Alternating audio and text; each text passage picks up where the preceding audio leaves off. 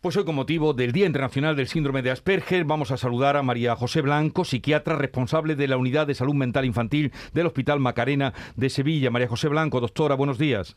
Buenos días, tengo que rectificar, no soy psiquiatra, soy médico y psicóloga clínica.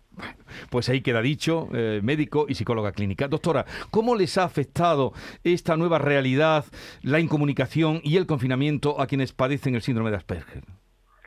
Pues le ha afectado de una manera particular y, quizás más, más grave que, a otro colectivo, dado que ellos tienen una dificultad en las relaciones sociales y en la comunicación, pues el hecho de, haber tenido menos oportunidad de entrenar todas estas habilidades ha hecho que, que bueno que muchos se encierren en su casa eh, y eh, sustituyendo lo que son las, las relaciones reales, presenciales, por las relaciones virtuales de, de las redes, por ejemplo.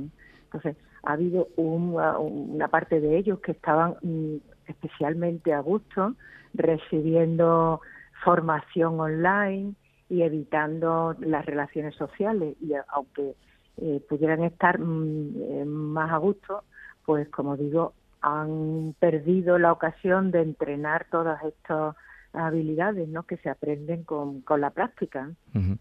O sea que estas personas tienen una especial dificultad para aceptar estos cambios tan drásticos que, hemos sufrido todos en nuestras relaciones sociales. Supongo que en ellos pues se habrá acentuado más.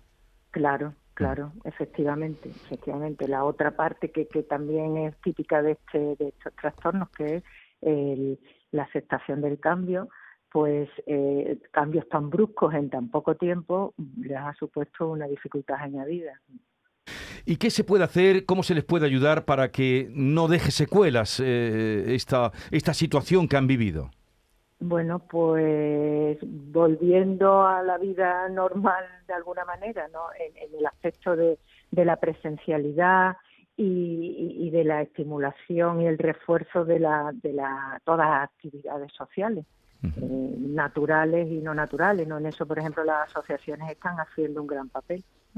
Uno de buenos días, doctora. Uno de los eh, problemas que plantean o de las eh, los familiares, ¿no? De, personas con síndrome de Asperger es la enorme discriminación que sufre el colectivo, tanto en educación. Hablan de acoso escolar. ¿Esos casos también les llegan a ustedes? Sí, por supuesto, claro que sí. Estos niños son especialmente sensibles porque no, no discriminan bien las emociones de los demás, lo que despierta en los demás y a veces tienen dificultades en, su, en regular sus propias emociones. Entonces son especialmente vulnerables a, bueno, a estos casos ¿no? de, acoso escolar, de, de los compañeros que, que, no lo respetan. Entonces, en educación, eh, un papel fundamental es, yo creo que primero la información, eh, para la prevención, ¿no? La, información para la prevención y para la concienciación entre los iguales. Pues eh, para eso mm, se convoca este Día Internacional del Síndrome de Asperger. María José Blanco, doctora responsable de la Unidad de Salud Mental del Hospital del Macarena. Gracias por estar con nosotros. Un saludo y buenos días. Gracias a vosotros.